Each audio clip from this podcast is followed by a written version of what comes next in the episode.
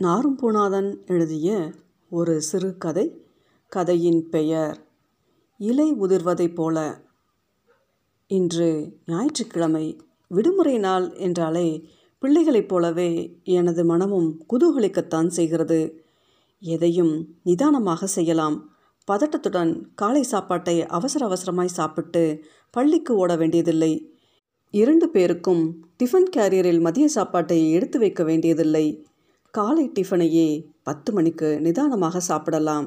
சாப்பிடாமல் கூட இருக்கலாம். நம் இஷ்டம் தானே மாலையில் எதிர் வீட்டு வினோதினியுடன் ஜவுளி கடைக்கு போக வேண்டும். அவளுக்கு அடுத்த வாரம் பிறந்த நாள். நீங்களும் வாங்கக்கா என்று திரும்ப திரும்ப அழுத்தியதால் வருவதற்கு ஒப்புக்கொண்டேன். பீரோவை திறந்து என்ன சேலை கட்டுவது என்ற யோசனையில் மனம் அலசத் தொடங்க கைகள் சேலைகளை புரட்டியபடி இருந்தன. ஊடுவாக்கில் கை எதையோ ஒரு சேலையை பற்றி இழுக்க கால்களுக்கிடையே வேறு ஒரு புடவை விழுந்தது. குனிந்து பார்த்தபோது நீலவர்ணத்தில் வெள்ளைப்பூக்கள் பூத்த சேலை. அம்மா கடைசியாக கட்டிருந்த சேலை. கைகள் அந்த சேலையை அனிச்சையாக தூக்கின. சேலையை பிடித்தபோது அம்மாவின் வாசனையை உணர்ந்தேன்.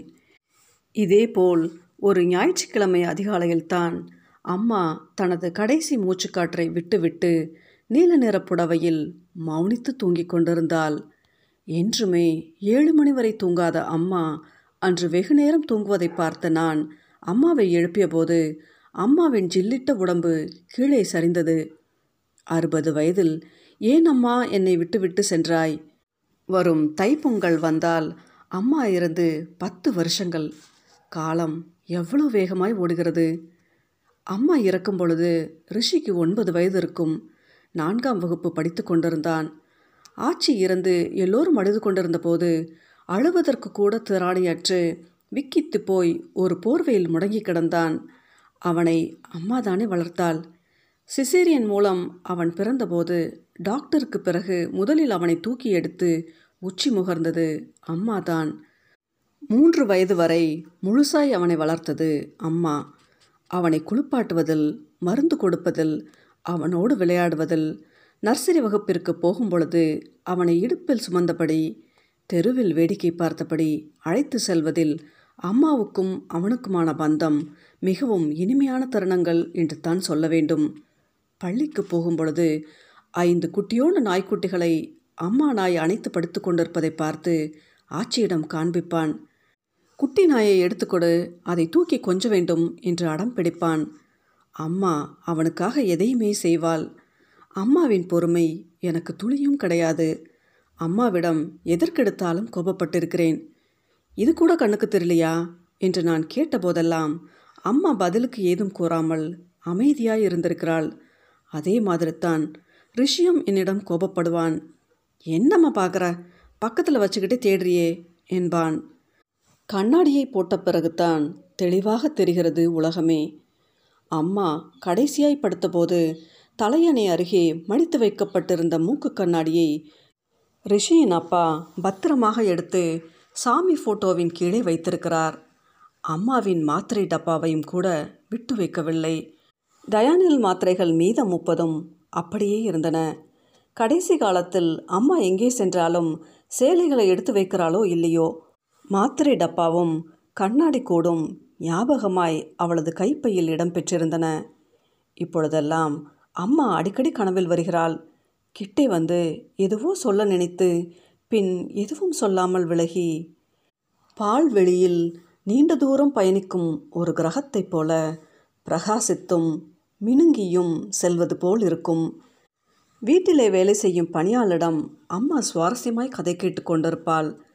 சாப்பிட்டு மீந்து போனதை அல்லது பழைய தின்பண்டங்களை எதையாவது வேலை செய்யும் இசைக்கி அம்மாளுக்கு கொடுக்க போனால் அம்மா சொல்வது அடிக்கடி நினைவிற்கு வரும். எது கொடுத்தாலும் சாப்பிட்ற நிலையில் உள்ளதே கொடு. வேலைக்காரி தானே என்று நினைத்து ஊசி போன காய்கறிகளையோ கெட்டுப்போன சாப்பாட்டையோ கொடுக்காதே. அதைவிட பாவம் எதுவும் இல்லை என்று அம்மா சொல்வாள். சாப்பாட்டு விஷயத்தில் அம்மாவின் தாராளம் என்னை பல சமயங்களில் வியக்க வைக்கும். ஐந்து பேருக்கு சமையல் என்றால் கூட அம்மா எட்டு பேருக்கு சாப்பிடுவது போல் செய்வாள். திடீரென்று யாராவது விருந்தாளி வந்துவிட்டால் என்ன செய்வது? என்று விளக்கம் வரும். சமயங்களில் அது உண்மையாக கூட ஆகிவிடும். அண்ணனின் நண்பர்கள் வீட்டிற்கு வந்து ரொம்ப நேரம் பேசிக்கொண்டிருக்கும் பொழுது சாப்பிட்டு போயேன் சுப்பையா என்று அம்மா இயல்பாக சொல்லுவது வழக்கம். அவர்களும் பெரும்பாலும் மறுப்பு சொல்வதில்லை. அம்மாவின் சாப்பாட்டு ருசியை அனுபவித்தவர்கள் அவர்கள். இளங்கோ வீட்டிற்கு வந்தால் தாராளமாய் பத்து பன்னிரண்டு முழு உளுத்தம் தோசைகளை ஒரு பிடிப்பிடிப்பான் அடுத்தவர்கள் முழு ஈடுபாட்டோடு ரசித்து உண்பது அம்மாவுக்கு இயல்பிலேயே பிடித்தமானதாக இருந்தது. இப்பொழுதும் கன்னி விநாயகர் கோவிலில் எல்லார் ஈஸ்வரின் தாயை கருமாரி பாடலை கேட்கும் பொழுது எனக்கு வஉசி நகர் நினைவிற்கு வந்து விடுகிறது. கோவில்பட்டி வாவுசி நகரில் நாங்கள் குடியிருந்த காலத்தில் நானும் அம்மாவும் அங்குள்ள பிள்ளையார் கோவிலுக்கு போகும்பொழுது எல்லார் ஈஸ்வரியின் பக்தி பாடல்கள் எல்லாமே கேட்டு கேட்டு மனசுக்குள் மனப்பாடமாகியிருந்த காலம். கால அடுக்கின் இடைவெளிகளில் இசைப்பாடல்களே நிறைந்து கொண்டிருக்கின்றன. தெருவில் என் வயதொத்த இளம்பெண்கள் ஒன்றிரண்டு பேர் இருந்தாலும் எனக்கு அம்மாவே மிகச்சிறந்த தோழி. நானும் அம்மாவும் பார்க்காத சினிமா கிடையாது. வீட்டிலிருந்து இரண்டு பரலாங் தொலைவில் இருக்கும் சரஸ்வதி தியேட்டருக்கு இருவரும் பேசியபடியே நடந்து செல்வோம். கல்லூரியில் எனக்கு சீனியராக படிக்கும் உமா சங்கர் சைக்கிளிலேயே பின்னால் வருவதை கவனித்திருக்கிறேன். இதை கூட அம்மாவிடம் கூச்சமின்றி கூறியிருக்கிறேன். அம்மா எல்லாவற்றையும் இயல்பாக எடுத்துக்கொள்வாள். கல்லூரியில் நடக்கும் ஒவ்வொரு சம்பவங்களையும் அம்மாவிடம் நான் பகிர்ந்து கொண்டிருக்கிறேன். ஒரு மிகச்சிறந்த தோழியைப் போல அம்மா எல்லாவற்றையும் ஆர்வமாய் கேட்பாள். புடவை எடுக்கவோ ஸ்டிக்கர் போட்டு வளையல் தோடு வாங்கவோ எனக்கான பேனா நோட்புக்ஸ் வாங்கவோ கூட நான் அம்மாவையே துணையாய் அழைத்து செல்வேன். என் வாழ்க்கை பயணத்தில் இடையில் நின்றுவிட்ட சக பயணியாகவே அம்மாவை உணர்கிறேன். போன வாரம் வைரஸ் காய்ச்சலில் அவதிப்பட்டபோது இரத்த பரிசோதனை செய்ய சொல்லி டாக்டர் அட்வைஸ் பண்ணினார். அப்போது வழக்கமான பரிசோதனையுடன் சர்க்கரை நோய் இருக்கிறதா என்பதையும் பார்த்து இல்லை என்பதை உறுதி செய்து கொண்டேன். அம்மாவிற்கு மட்டும் எப்படி வந்தது இந்த சர்க்கரை வியாதி? கடைசி இரண்டு வருஷங்கள் மாத்திரை டப்பாவுடன் அம்மா இருந்த நினைவு வந்தது. வியாதி வந்துவிட்டதே என்று அம்மா ரொம்ப வருத்தப்பட்டதும் இல்லை. அதை கூட எல்லாவற்றையும் போல் இயல்பாக எடுத்துக்கொண்டால் அம்மாவின் உலகம் மிகச்சிறியது அதில் அப்பா இரண்டு அண்ணன்கள் நான் மட்டுமே அந்த உலகில் உண்டு. திருமணத்திற்கு பிறகு மருமகன் மருமகள்கள் பேரன் பேத்திகள் என்ற உறவுகளை தாண்டி வேறு யாரும் கிடையாது. தனது சொந்தங்களை கடந்து வெகு தூரம் வந்துவிட்டவள் ஆனால் எல்லா மனிதர்களையும் நேசிக்க தெரிந்தவள். மனிதர்களை உணர்வுபூர்வமாக உணர்ந்தவள். சர்க்கரை வியாதியை ஒரு பொருட்டாகவே அம்மா எடுத்துக்கொள்ளாமல் எல்லா வேலைகளையும் இழுத்து போட்டுக்கொண்டு செய்வாள். அம்மா பேசாமல் படுத்துறேன். நான் பார்த்துக்க மாட்டேனா? என்பேன். நீ ஸ்கூல் விட்டு இப்போ தான் வந்திருக்க. கொஞ்ச நேரம் ரெஸ்ட் எடு என்றபடி அம்மா காஃபியை கலப்பாள். ஒரு புறம் வருத்தமாக இருந்தாலும் அம்மாவின் மணமான காஃபியை குடிக்க நாக்கு பரபரக்கும். விடுமுறைக்கு அம்மா வீட்டிற்கு வந்துவிட்டால் மனம்தான் எவ்வளவு சுதந்திரமாய் இருக்கிறது? கல்லூரியில் படிக்கும் பொழுது இருந்த ஜாலியான உணர்வு மனசை தொற்றிக்கொள்கிறது காலையில் சீக்கிரமாய் எழுந்து காஃபி போட வேண்டாம். வேலைக்காரிக்கு பாத்திரங்களை அவசர அவசரமாக எடுத்து போட வேண்டாம். எல்லாவற்றிற்கும் மேலாக சமையல் பண்ண வேண்டாம். எல்லாத்துக்கும் அம்மா இருக்கிறாள். மனம் நிம்மதி பெருமூச்சில் ஆனந்த நித்திரை கண்களை கட்டி போடும். எவ்வளவு பாதுகாப்பாய் உணர்ந்திருக்கிறேன். அந்த ஞாயிற்றுக்கிழமையும் அப்படித்தானே தூங்கினேன்.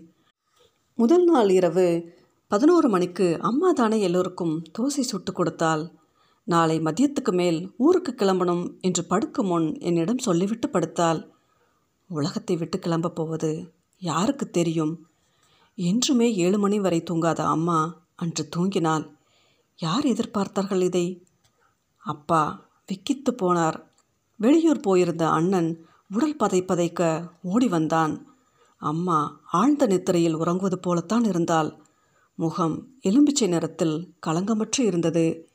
யார் யாரோ வந்தார்கள்.